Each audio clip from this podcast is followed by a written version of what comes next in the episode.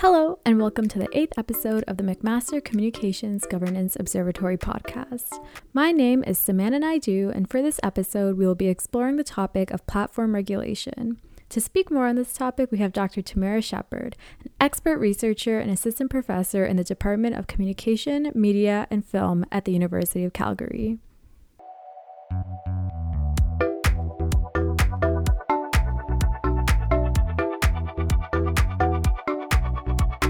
So for our very first question, the International Grand Committee on Privacy, Big Data, and Democracy just recently met in Ottawa in May 2019.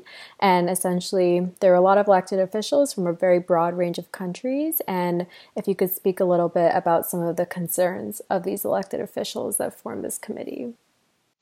Okay, so I think it's interesting that you're asking me about this International Grand Committee on Privacy, Big Data, and Democracy, which seemed to have its sort of main concern be about the threat of anti-democratic misinformation campaigns on social media. So things like we've seen with Facebook and recent elections, most famously in the case of the US in 2016, which is becoming an issue again as we approach another election season in the States. So that seems to be the main reason why this committee was formed. And that problem, as the way they've articulated it, it is tied in with privacy concerns, as shown with things like the Cambridge Analytica scandal.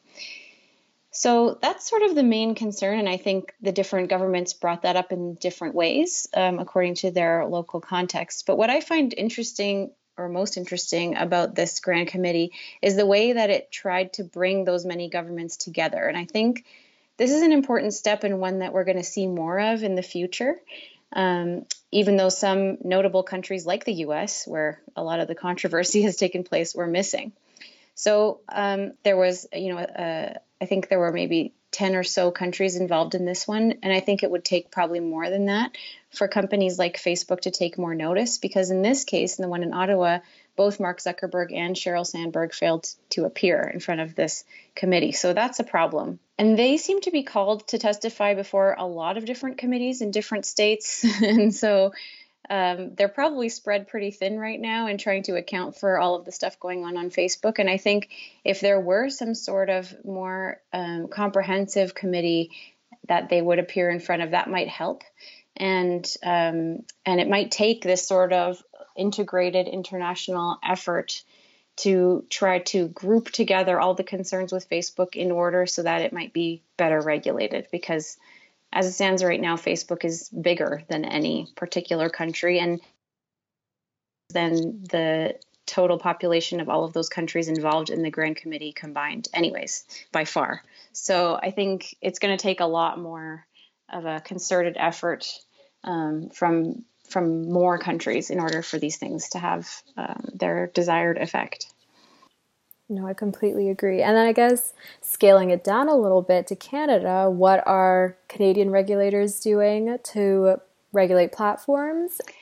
Yeah, so in Canada, there are different regulators that are involved or could be involved, if they're not so much yet, in regulating platforms. At the Grand Committee, we saw that the Office of the Privacy Commissioner of Canada, for example, was featured. So the Privacy Commissioner deals with federal level privacy legislation. So in this case, the main piece of legislation that applies to Facebook would be something like PIPEDA, which is the Personal Information Protection and Electronic Documents Act. And that covers the commercial collection and uses of online data. So that's an important piece of legislation in Canada that's been used to address privacy concerns with Facebook in particular for a number of years now. But the discussions, I think, go beyond privacy to invoke things like antitrust, which could potentially be addressed by the Competition Bureau, although they haven't really talked about that yet in relation to platforms, as well as some idea of internet infrastructure, which could be addressed by the CRTC in terms of looking at sort of broadband policy, or similarly looking at broadband innovation, science, and economic development Canada. Has done some things, formerly Industry Canada, has done some things in that area too, thinking about both fixed and wireless delivery of the internet. Okay, and then I guess in your personal opinion, do you think this is a good start, this is enough, or do you think there is a lot more that should be done? And if you do, what kind of ideas do you have about that?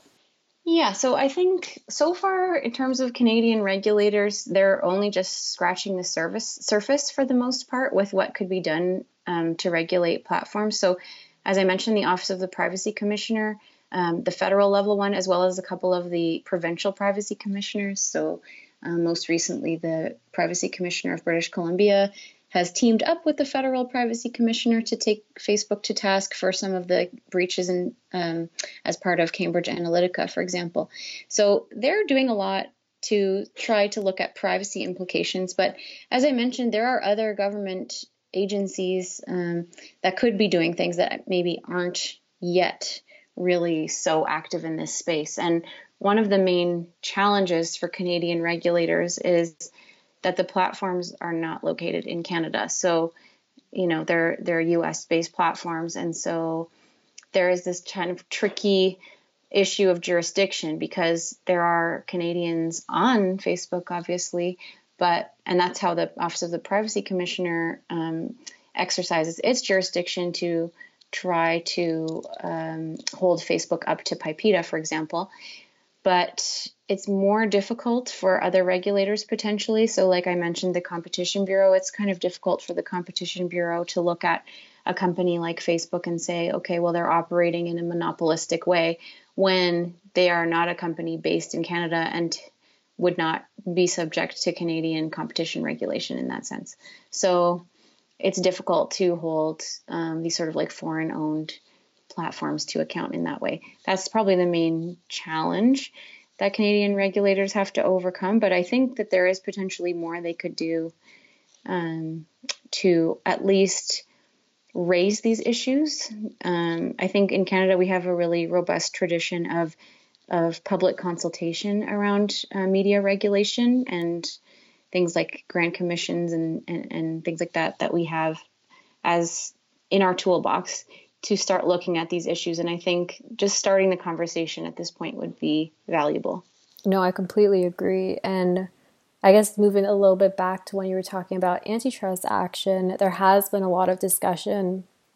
And I think there was a lot of discussion at the Grand Committee about breaking up these big platforms like Facebook, Amazon, or Google. And would it be possible for you to maybe explain what this antitrust action would be? And then is it necessary? And then what would these breakups actually look like? This whole antitrust discussion is really, really interesting to me because it is something that we see bubbling up a lot recently. And it's really a very old form of regulation. So around the turn of the 20th century, so over 100 years ago, Canada, like the US, passed pretty strong antitrust legislation after noticing the way that capitalism tends toward monopolies. So this is just a feature of how capital works. So successful companies will buy up or merge with their rivals until the market gets controlled by one large company. So this is a problem for a lot of reasons. So we can think in a generic sort of way. In any sort of industry, this is often a problem because then the prices to consumers can rise without any checks and balances from competition. So that was the initial impetus for passing these laws against that sort of monopolistic behavior in order to encourage competition. And in a general sense, over a century or so, those protections sort of gradually eroded, mostly due to political changes. And so we get to a point where we're in like the 1990s, late 1990s, early 2000s, when many of our current social media giants were born in this climate without strong anti-monopoly ideas. So this antitrust stuff had kind of gone by the wayside at that point. And so in fact, I mean, if we think about your examples of Facebook, Amazon, and Google, not too long ago, these companies were seen as sort of like scrappy upstarts. You know, they were seen as like the underdogs only maybe 10 or 15 years ago. And not very many people foresaw the way that these companies would come to have this kind of strong market dominance that they have today. And today, you know, people are noticing, like you mentioned, this discussion has come up in many contexts recently. People are noticing how these companies control a lot of our media environment. And so this older idea of antitrust law has been suggested as a way to break them up so that not only do we not suffer, I mean, the issue with media companies as opposed to general companies is not so much about the prices to the consumer, but more about the way that our information gets filtered through these large platforms.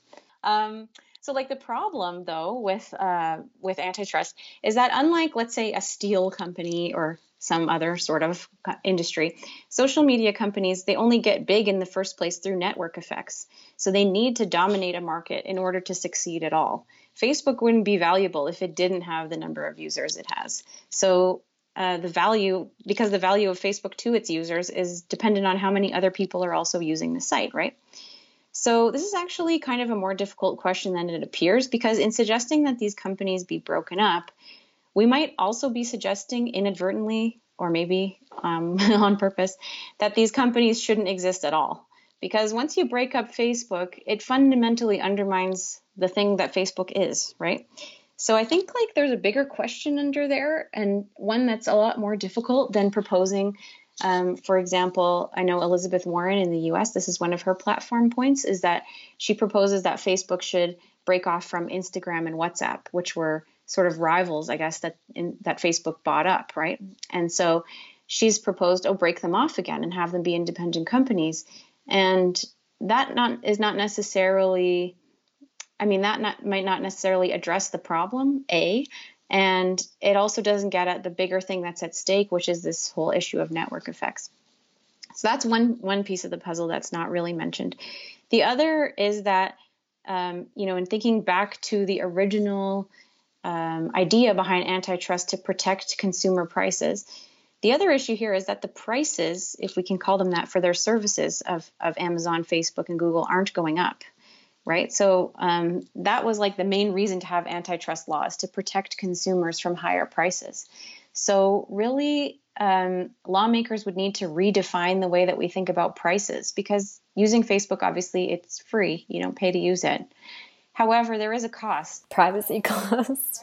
Right. So if the cost is privacy, if the cost is misinformation or whatever, that needs to somehow be enshrined in legislation in a way that can be measured in order to be able to prove in a court that Facebook's prices to consumers are increasing. So I think like that's another kind of piece to use antitrust. So, that's, again, a kind of more difficult threat to measure. It has to be measurable in order to be able to prove that. And then last thing, another problem, or maybe a deeper problem with this antitrust suggestion, or a more difficult one to untangle at least, is that many of these social media giants are not only platforms but infrastructure. So Google is probably the preeminent example of this in North America, since they are funding internet connectivity itself. So they're putting in undersea cables, they're putting in fiber connections, not only in North America but everywhere. Facebook, we could see at their Free Basics platform as being a sort of infrastructure to the internet. So these companies are not just like social networking sites, not just email or maps or whatever. There's a whole huge infrastructure underlying all of the kinds of initial services that they provided us. So that is also another, kind of difficult web to untangle, because these companies can act in a discriminatory way at all kinds of levels, that are super fundamental to our communications infrastructure. And so any one government itself has the problem of trying to get underneath the way that many of these social media giants have become like global connectivity infrastructures. So that's another another problem to antitrust. Yeah, so antitrust is a great suggestion. I think it's a really provocative suggestion, but one that it's not going to work in its current form. No, I agree. There seems to be like many layers that need to be fixed before you can even think about breaking them up. Yes, definitely. Yeah. And I probably all of these things will have to be untangled one at a time. And it's a big daunting task for regulators who are also under all kinds of pressures, which I'm sure we'll talk about. Oh, no, I can only imagine. But just a little question about the infrastructure. So all the infrastructure that Google puts in is owned by Google and can only be used by Google? Well, so Google can rent it out. Okay. So similar to the way that telephone lines worked, right, where you have Bell laying all of the infrastructure for the phone, but you would rent it out to different companies, for example. So you can have that. But because Google has so much money, you know, building infrastructure is really, really expensive. So because these companies have so much cash, they're able to more effectively build this infrastructure, like undersea cables, which is a pretty big undertaking to try to put in. So, you know, that's one of these problems with monopolistic businesses is they not only corner a market, but they have huge, huge cash flows, and they're able to spend that cash on these sorts of infrastructural systems that then lock in their competitors to their infrastructure. Yeah. And then I was just thinking, I feel like the privacy issue, I'm not sure if this is the case or not, but I feel like it's a really kind of North American issue. And I like, because in some developing countries, Facebook is like the only internet that they have or the only way they can connect with each other. So I wonder how antitrust would affect more developing countries. Yeah. So Facebook's Free Basics program, which, as you mentioned, in some places in the world is really the only way that many people have any sort of internet access, is probably like the key program that's targeted in this way. Because Facebook, of course, would say, well, we're giving people internet connectivity. We're closing the digital divide. Isn't this a valuable thing we're doing? And at some levels, yes, it is a valuable thing, obviously, given the sort of current idea that we should be closing these digital divides and we should be providing connectivity. So yes, Facebook is doing something in some ways that could be seen as benevolent. And, you know, some countries' governments have partnered with Facebook in order to do this. So there's that level. The other level, of course, is though that Facebook then controls what the internet is, right? So Facebook determines what sites you go on, through that platform. And then speaking of privacy, you have to have a Facebook account to even use it. So they end up getting more users, and more users, it means more data. Yeah. So yeah, the privacy concern is in some ways, as Zizi Papacharissi, who's a scholar in Chicago, she calls it privacy as a luxury commodity. And what she means by that really is this thing that you're saying, that people in more kind of affluent positions have more agency over their privacy. And so, you know, sometimes you have no choice. And that's certainly the case in these sorts of countries that have rolled out Free Basics. So I think, yeah, very tricky. Yeah. So that's another like kind of flip side to the coin of the infrastructure question, right? Is like, if these companies control the infrastructure, then they in some ways have access to all the data that traverses their infrastructure as well. Okay, so I think you've given us a lot to think about, Dr. Shepherd. This marks the conclusion of part one of our Platform Regulation podcast with Dr. Shepherd. This part was mostly about the antitrust action, and next part will be more about the realities of platform regulation and what it takes to regulate big platforms like Facebook, specifically in Canada. So I hope everyone enjoyed this podcast. It was incredibly engaging and educational. Thank you so much, Dr. Shepherd. And for everyone else, thank you for tuning into this episode. You can catch more episodes on cgo.mcmaster.ca. See you soon for part 2.